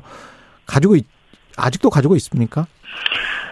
아마 저는 지금 같은 일이 일어난다면, 예, 아마. 발언은 했을 것 같습니다. 그런데 아마 이런 고민은 할 것 같아요. 그러니까 음. 식구들끼리도 잘못을 하면 저는 쓴소리를 하고 피드백을 해야 된다라고 생각을 합니다. 그런데 지금 상황은 그때와 많이 다르죠. 그러니까 그때는 어느 정도 이 쓴소리에 대한 어떤 방어 능력이 있었다라고 한다면 지금은 정말 사방에서 지금 정권이 문매를 맞고 있는 상황이거든요. 예. 그래서 저는 오히려 대통령 힘이 있을 때 곁을 지키는 사람보다 이렇게 좀 방어하기 어려울 때 정말 좀 주변에서 지켜주고 어쨌거나 우리가 오 년 동안 함께 가야 될 정부이지 않습니까? 네. 더 잘할 수 있도록 독려해주고 지켜주는 게 중요하다라고 생각을 합니다. 물론 내부적으로 또 변화를 위한 목소리는 꾸준히 내야겠지만요. 예. 같은 상황에 와도 똑같이 아마 지적을 할 것이다. 네. 하지만 방법이나 어떤 수위에 대해서는 좀 차이가 있을 수 있을 것 같습니다. 지금 그때는 저 말고는 비판하는 사람이 없었지만 사실 음. 지금은 당내에서도 또 많은 좀 비토가 쏟아지고 있는 상황이거든요. 네. 저는 이렇게 이 당정이 무너지지 않았으면 좋겠는 마음이 정말 간절하고요. 저희가 최후에는 결과적으로 이 대통령께서 시대적 소명을 다할 수 있도록 지원하는 것이 저의 역할이기 때문에 또 네. 상황에 따라서 예, 제 역할이 달라질 수 있을 거라고 생각합니다. 그 상황이 계속 비대위로 가고 사실상 네. 밖에서 보기에는 이준석 당대표를 내모는 어, 그런 상황으로 간다면 이준석 당대표는 법적으로 뭔가 조치를 하고 어, 소송을 해보고 그럴까요? 어떻게 보십니까? 그러니까 이게 아무래도 좀 그래서 조혜진 이 하태경 의원이 지금 이야기를 꺼낸 것이 예. 그 비대위의 성격 자체가 이준석 대표가 돌아오는 걸 전제해야 된다라고 음. 주장을 한 것이지 않습니까? 예. 그러니까 이런 경우에는 사실 문제가 덜할 수 있는데 음. 이 이준석 대표가 자동으로 거리된다라고 했을 때는 어떤 정당하게 선출을 통해서 부여받은 그런 권리가 침해되는 거다라고 생각할 수가 있거든요. 그래서 예. 이에 대해서는 어, 저는 뭐 가처분이 됐건 뭐가 됐건 적극적인 권리 구제 노력을 하는 게 당연하다라고 생각합니다. 그 지금 상황에서 조기 전당대회를 한다면 이준석 대표는 당권에 다시 도전할 수 있습니까? 조기 전당대회가 어떤 시점에서 이루어지느냐, 음. 수사 결과가 어떻게 나오느냐에 따라 다르기 때문에 예단하기는 어렵지만요. 예. 결과적으로 이준석 대표에 대한 어떤 이 외부적인 지지세가 있지 않습니까? 그런 예. 당대표에서 계속 일 위를 차지하고 있는데 저희 당이 이런 부분들을 귀담아야 한다라고 생각합니다. 결과적으로 당원들이 됐건 국민들이 됐건 이준석 대표를 중심으로 했던 변화의 바람에 대한 기대가 여전히 있는 것이고요. 그래서 음. 어떤 절차상의 문제가 없다면 얼마든지 도전을 할 수 있는 것이고 또 저희가 이제 그런 국민과 당원들의 여론을 충분히 받아들일 수 있다라고 생각합니다. 여건이 만약에 안 된다면 본인이 스스로 나올 수 있는 여건이 안 된다면 네. 다른 특정 후보를 드러내놓고 지원 사격할 가능성은 어떻게 보세요?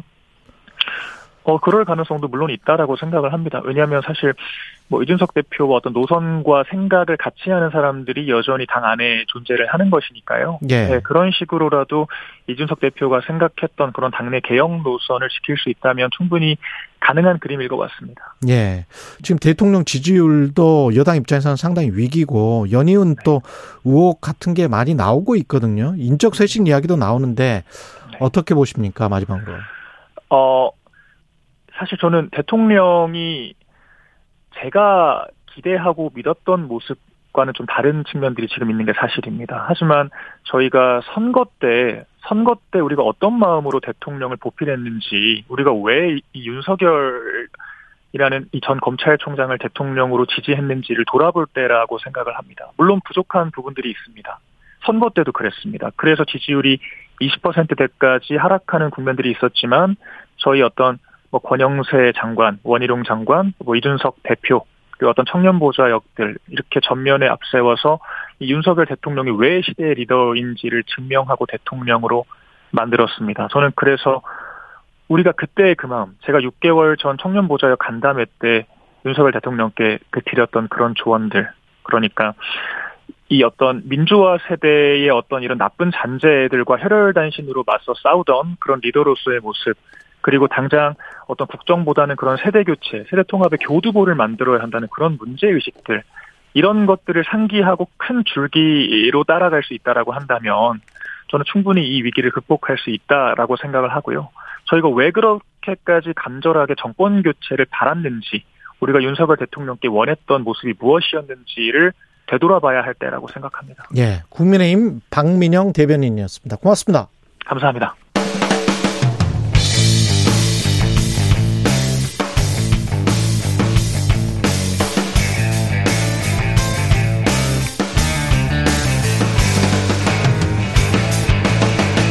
최경영의 최강 시사.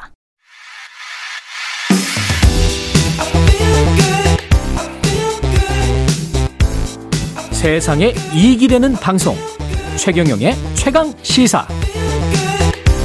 네, 러시아가 우크라이나를 침공한 지 육 개월 가까이 돼가고 있습니다. 이월 이십사일에 침공을 했는데 최근에 낸시 펠로시 미국 하원의장 아시아 순방을 했고요. 미중 간의 갈등도 다시 높아지고 있는 것 같은데 오늘 문정인 어, 세종연구소 이사장 특별히 스튜디오에 모시고 관련해서 다 한번 이야기를 나눠보도록 하겠습니다. 안녕하십니까? 안녕하세요. 예.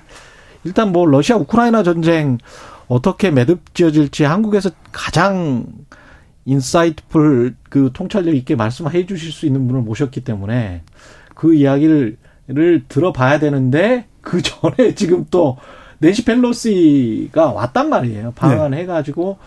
결국 한 사십 분 통화는 했습니다. 어떻게 보셨어요? 글쎄 뭐 무난하다고 보는데요. 아 무난했다. 아 예, 뭐 윤석열 대통령하고는 뭐 포괄적 동맹에 대해서 음. 서로 얘기를 나눴고 그 다음에. 김진표 국회의장하고는 예. 뭐 한미, 한미 간의 의원 협력을 열심히 해나가자. 음. 그리고 북한 비핵화를 해나가는데 한미 의회가 협력해나가자.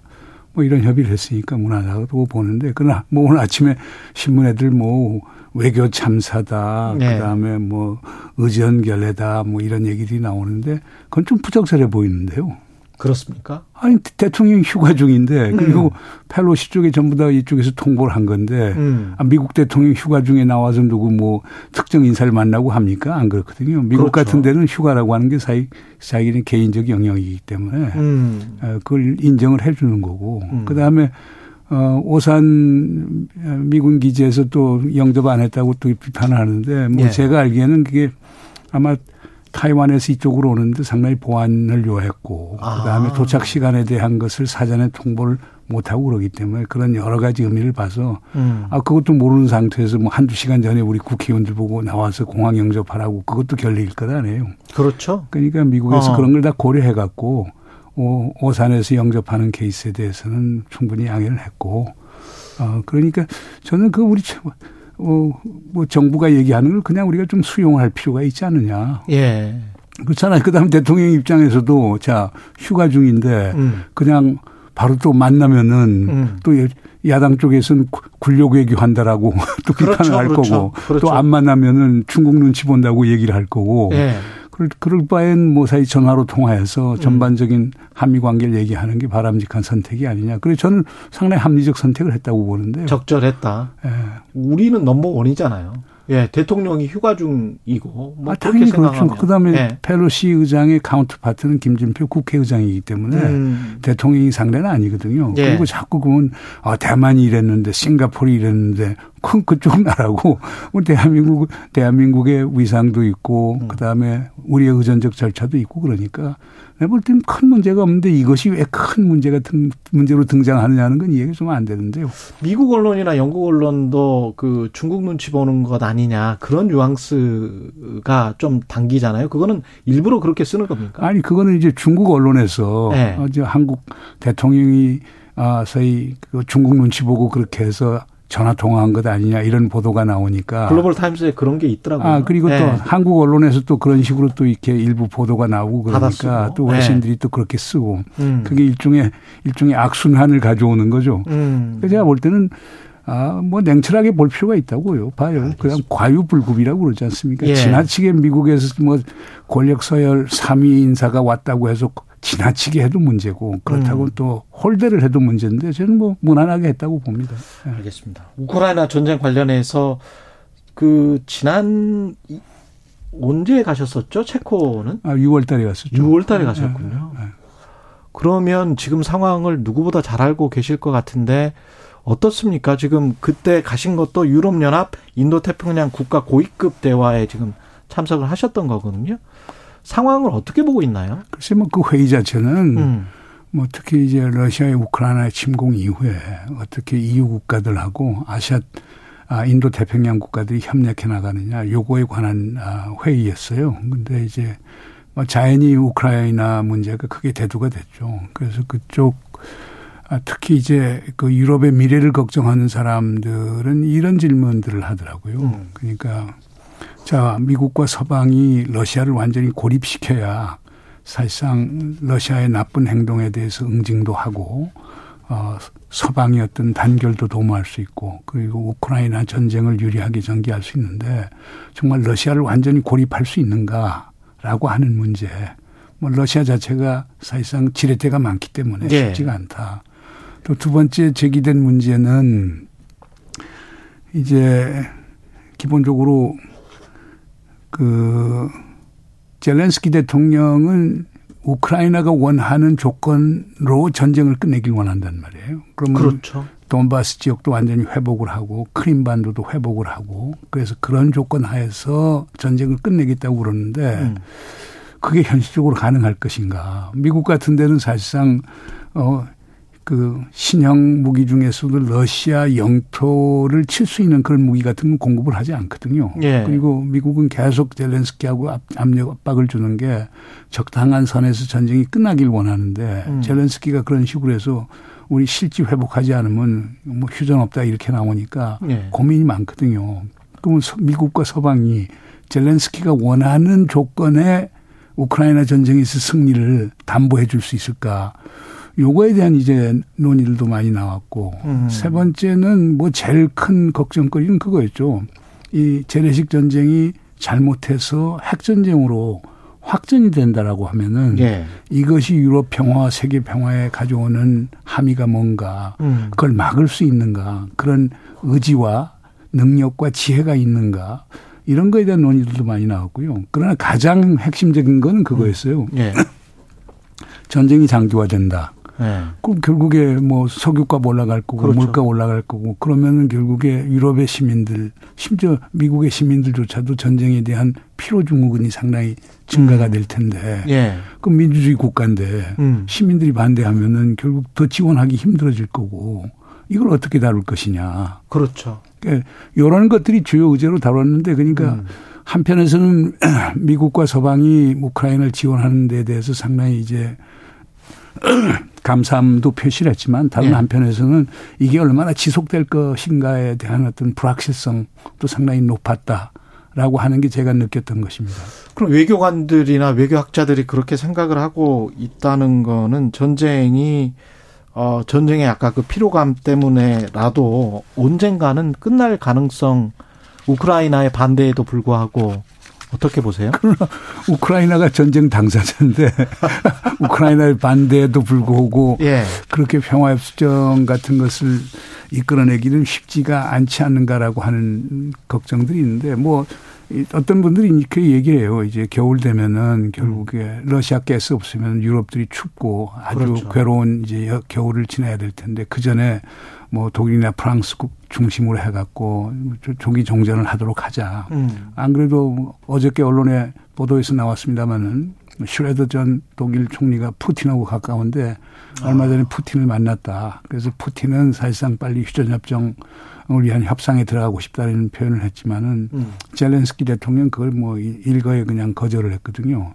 그러니까 푸틴이 원하는 건 돈바스 지역을 지금처럼 점령하고 그걸 사실상 병합을 한 상태에서의 휴전협정을 말하는 거죠? 바로 이제 그러죠. 그러니까 이제 기본적으로, 어, 크림반도는 이제 러시아 것이 됐고. 그렇죠. 돈바스 쪽에서도 이제 기본 도네츠크하고 음. 루한스키 이쪽에 이제 사실상 러시아가 점령하고 있는데 그걸 현상 유지하는 상태 속에서 아, 협상을 하자는 거고 젤렌스키는 그건 절대 안 된다. 잃어버린 영토는 찾아야 되겠다.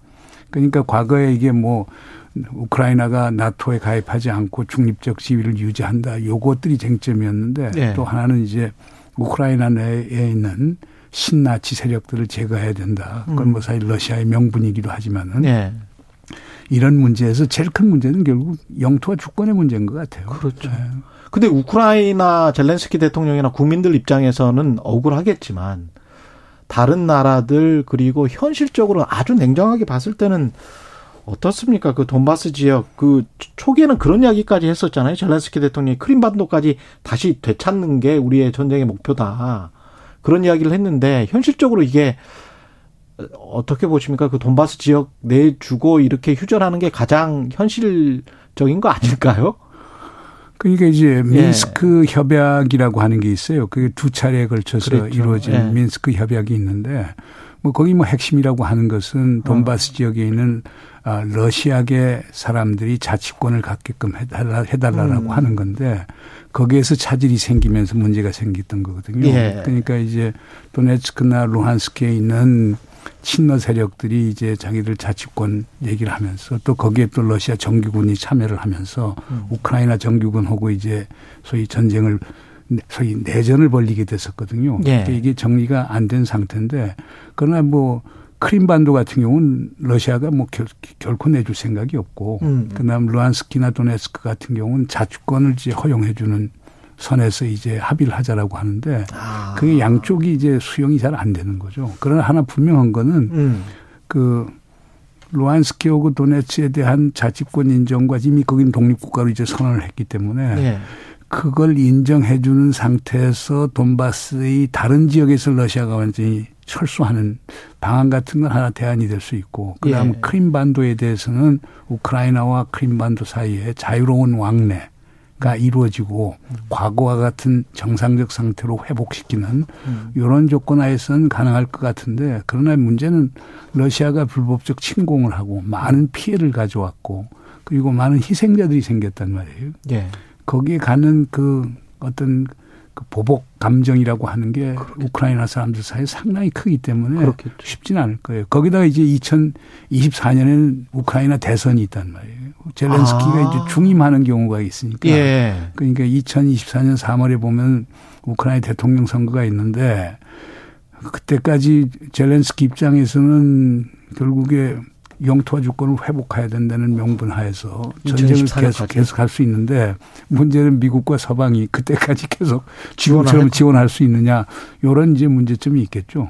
협상의 주체는 지금 우크라이나와 러시아 이렇게 되는 거죠? 당연히 뭐 현 협상의 주체는 우크라이나하고 러시아가 되는 거고. 예, 서방이 할 수 있는 게 뭐가 있을까요? 그러니까 과거에는 그 오에스씨이 그러니까 그 유럽 안보 협력 기구라고 하는 데서 개입을 해갖고. 음. 그, 그, 그 오에스씨이가 중재를 해서 민스크 협약 일과 이를 만들어냈었거든요. 예. 그런데 이번 우크라이나 사태를 보면 참 그 흥미있는 현상이 세계에서 세계 어느 지역에서도 분쟁이 일어나면은 유엔과 미국이 항상 개입을 해서 풀는 현시, 현상을 보여왔는데 이번엔 유엔도 전혀 행동을 취하지 못했고 미국은 아. 우크라이나 쪽에 사실 붙어버렸고. 예. 그렇기 때문에 진짜 힘 있는 국제기구나 국가가 중재를 못하는 현상에 나타나고 음. 있는 거거든요. 예. 그러니까 프랑스하고 러시아가 나섰다가 효과를 보지 못했고. 그렇죠. 그래서 이스라엘도 한때는 또 나섰고 또 튀르키가 또 한때는 나섰고 그러는데 전혀 진전을 못 보고 있거든요. 최근에는 음. 인도네시아 아, 가 나서서 이제 중재를 한다고 하는데 이제 아직도 효과를 못 보고 있는데 음.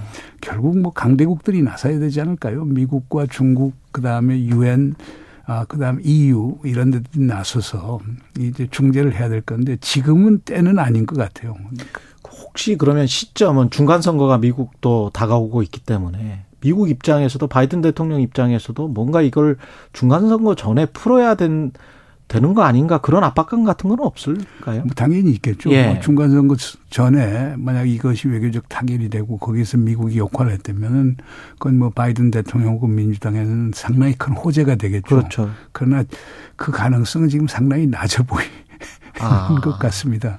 그럼 만약에 지금의 예측대로 중간선거가 흘러가서 바이든 민주당이 아주 참패를 한다면 그러면 오히려 그게 또 전쟁에도 미치는 영향이 있을 것 같습니다. 글쎄요, 그 뭐 공화당이 예. 어, 만약에 이제 뭐 그 상하 양원을 다 이제 석권한다라고 했었을 때 예. 우크라이나에 대한 지원이 어떻게 될 것인가. 음. 어, 근데 가령 뭐 트럼프 같은 사람 쪽 또는 그 지지 세력이 아, 세력을 더 키우게 되면은 그렇죠. 그럴 경우에는 우크라이나 지원이 그 지금처럼 이렇게 많아지진 않을 거예요. 지금 민주당 같은 경우는 기본적으로 소위 민주주의, 자유, 인권 음. 이런 어떤 가치 외교라고 하는 측면에서 우크라이나에 대한 지지가 상당히 강한데 예. 가령 미국 중심주의적인 아메리카 퍼스트, 미국 제일주의적인 그런 외교 정책을 편다라고 하면은 글쎄요, 글쎄요 우크라이나에 대한 미국이 지원이 지금처럼 음. 아. 전, 전 계속, 계속할 수 있을런지 예. 저는 회의감이 좀 듭니다. 지금 그 모드라고 해야 될까요? 무드라고 해야 될까요? 그 중국과 러시아 그리고 미국과 유럽 그리고 아시안 국가들이 이렇게 대결 구도가 형성되는 거 있지 않습니까? 이거는 전쟁이 어떤 방식으로 끝나느냐에 따라서 식냉정 체제로 완전히 확 갈 수도 있을 것 같고 조금 좀 속도가 늦춰질 수도 있을 것 같은데 어떻게 보십니까? 아주 뭐 좋은 지적인데 예. 그러니까 이제 어 미국과 서방이 한 축을 이루고 예. 중국과 러시아가 다른 한 축을 이뤄서 신냉전 구도로 간다면은 과거 한국전이 그랬듯이 예. 우크라이나 사태는 상당히 장기화될 가능성이 상당히 클 겁니다. 아 음, 그렇기 때문에. 그런 우려가 분명히 있죠. 그런데 최근에 이제 어떻든 간에 미국과 중국이 일종의 패권 대결로 갔었을 때는 미국과 중국의 문제였고 그리고 미국과 중국 사이에 상당한, 상당한 수준의 상호, 경제적 상호존이 있고 인적 예. 교류가 있고 그러니까 과거 냉전과 같은 상황이 오지는 않을 것이다. 음. 과거 냉전은 이념의 대결이었는데 사실상 중국 혹은 미국에서 이념의 과거 같은 공산주의와 자유진영이라는 이념 대결은 안 갈 것이라고 이렇게 봤던 거거든요. 그런데 예. 최근에 와서는 사실상 중국의 악마화 현상도 상당히 그렇죠. 어, 이제 고조가 되고 있고 예. 이제 러시아의 악마화 상황이 고조가 되고 있기 때문에 그런 음. 상황에서는 중국, 러시아는 한 팀이 될 거고 음. 거기에다가 뭐 중앙아시아 같은 데 포섭을 할 것이고 예. 그다음에 이란을 포섭을 할 것이고 인도 같은 데는 뭐 중립적인 태도를 취할 거고 어. 그다음에 중동, 아프리카 또 동남아 국가들 중에서 중국, 러시아의 우호적인 국가들 그 연합을 시킨다라고 하면은 음. 그럼 새로운 블록이 형성이 되겠죠. 그러면 그런 상황 하에서는 신냉전의 가능성도 이제 배제하기가 상당히 어려워지겠죠. 그 북한과 대치하고 있는 우리 입장에서는 북한은 그쪽에서는 뭐 중국이나 러시아 입장에서는 굳은 자 아니겠습니까? 그러면 굉장히 좀 안 좋은 상황 아닙니까? 그렇죠. 그렇게 되면 이제 이쪽 이제 우리 동북아 지형에서는 북중러라고 하는 북방 삼각관계가 형성이 되는 거고 음. 그러면 우리 입장에서는 한미일 삼국 남방 삼각관계를 강화시킬 수밖에 없거든요. 그럼 그 상황에서 오히려 그 냉전의 구도가 더 구체화되는 것은 한반도와 동북아가 될 가능성이 있겠죠. 경제적으로 봤을 때도 중국과의 관계를 어떻게 계속 관계 설정을 유지를 해가느냐 그것도 굉장히 중요할 것 같은데 그렇게 되면? 뭐 당연히 그렇게 되겠죠. 예. 그런데 이제 우리가 냉전이라고 할 때 보면은 이념 대결이지만 그게 군사적 대결이고 경제적 대결. 그리고 예. 그 당시 이제 중국과 뭐 소련 그리고 북한 같은 소위 공산권은 완전히 국제 경제에서 고립이 된 상태였거든요. 그런데 음. 그런 것들이 다시 재현된다라고 하면은 한국은 통상국가인데 예. 우리 한국에 주는 충격은 상당히 크겠죠. 우리 정부 스탠스가 어떻게 해야 됩니까? 그러면 이 상황에서는. 어, 뭐, 우리 정부 입장에서는 뭐, 한미동맹을 우선적으로 한다라고 하는 음. 거였고, 그래서 뭐, 미국과 기술동맹을 강화시킨다. 그러니까 군사동맹을 넘어서 기술동맹, 뭐, 우주동맹, 가치동맹, 포괄동맹으로 간다라고 하는 건데, 예. 뭐, 그렇게 갈 수는 있겠죠. 그러나 고민은 분명히 있을 거예요. 그러니까 최근에 예를 들어서 뭐, 칩 얼라이언스라고 해서 예. 반도체 동맹이 이렇게 나오고 하는데. 칩포 동맹. 그, 네. 네. 칩포 동맹 이렇게 얘기를 하고 하는데 우리 정부 입장을 보면 상당히 새로운 부분이 있어요. 아, 우리가 뭐 거기에 참여 안 하는 것은 아니지만 음. 중국하고도 아, 충분한 협력을 해나가겠다라고 하는 것.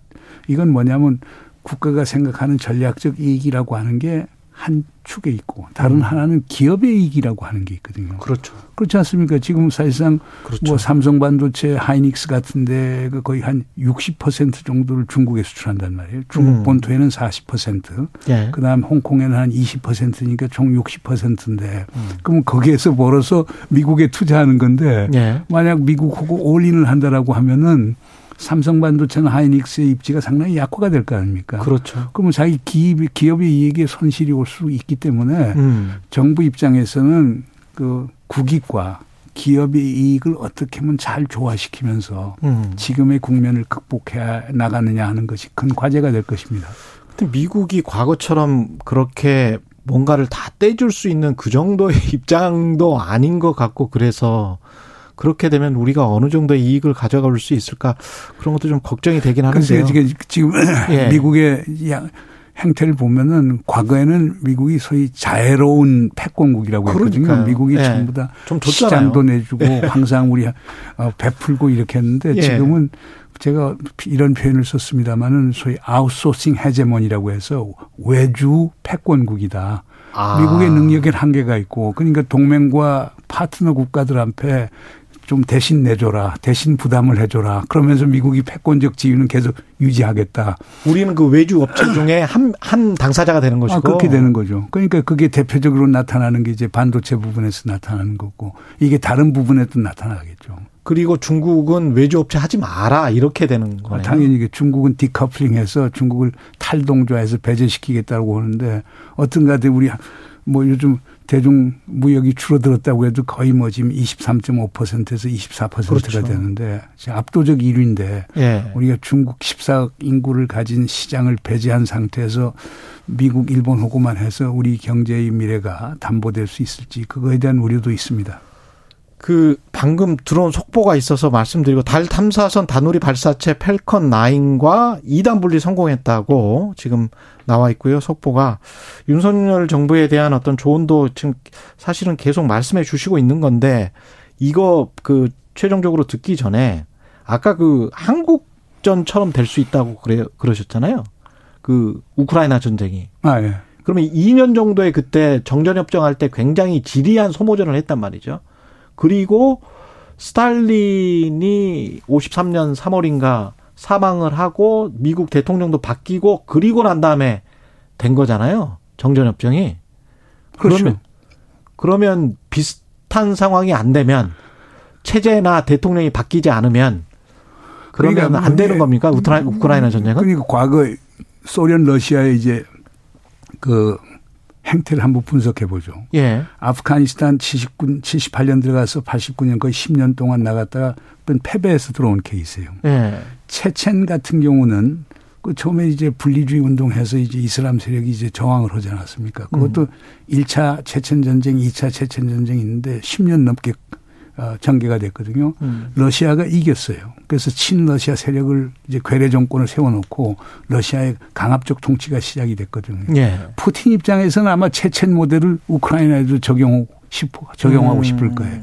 젤렌스키 포함해서 반러 세력들을 전부 다 제거하고 친러 세력 시켜갖고 소위 우크라이나를 위성국가처럼 할 수 있는 건데 그것도 쉽진 않을 거예요. 왜냐하면 러시 우크라이나 국민들의 저항이 센 데다가 서구의 지원이 상당히 강하기 때문에. 예. 그렇다면 그다음이 되는 거는 결국에 협상을 통한 타결이란 말이에요. 그거밖에 없네요. 그러나 그건 시간이 오래 걸릴 수밖에 없고죠. 왜냐하면 이게 잘못되다가는 음. 지금 재래식 전쟁이 핵전쟁으로 나갈 그렇죠. 가능성도 있기 때문에 그러니까 서구의 고민은 아마 거기에 있는 것 같아요. 쉽게 해결될 수 있는 문제가 아니군요. 예, 오늘 아, 시간이 너무 아깝네. 예, 한 번 더 모셨으면 좋겠습니다. 문정인 세종연구소 이사장이었습니다. 고맙습니다, 이사장님. 네, 감사합니다. 예, 팔월 오일 금요일 케이비에스 일 라디오 최경영의 최강 시사였습니다. 다음 주에 다시 뵙겠습니다. 고맙습니다.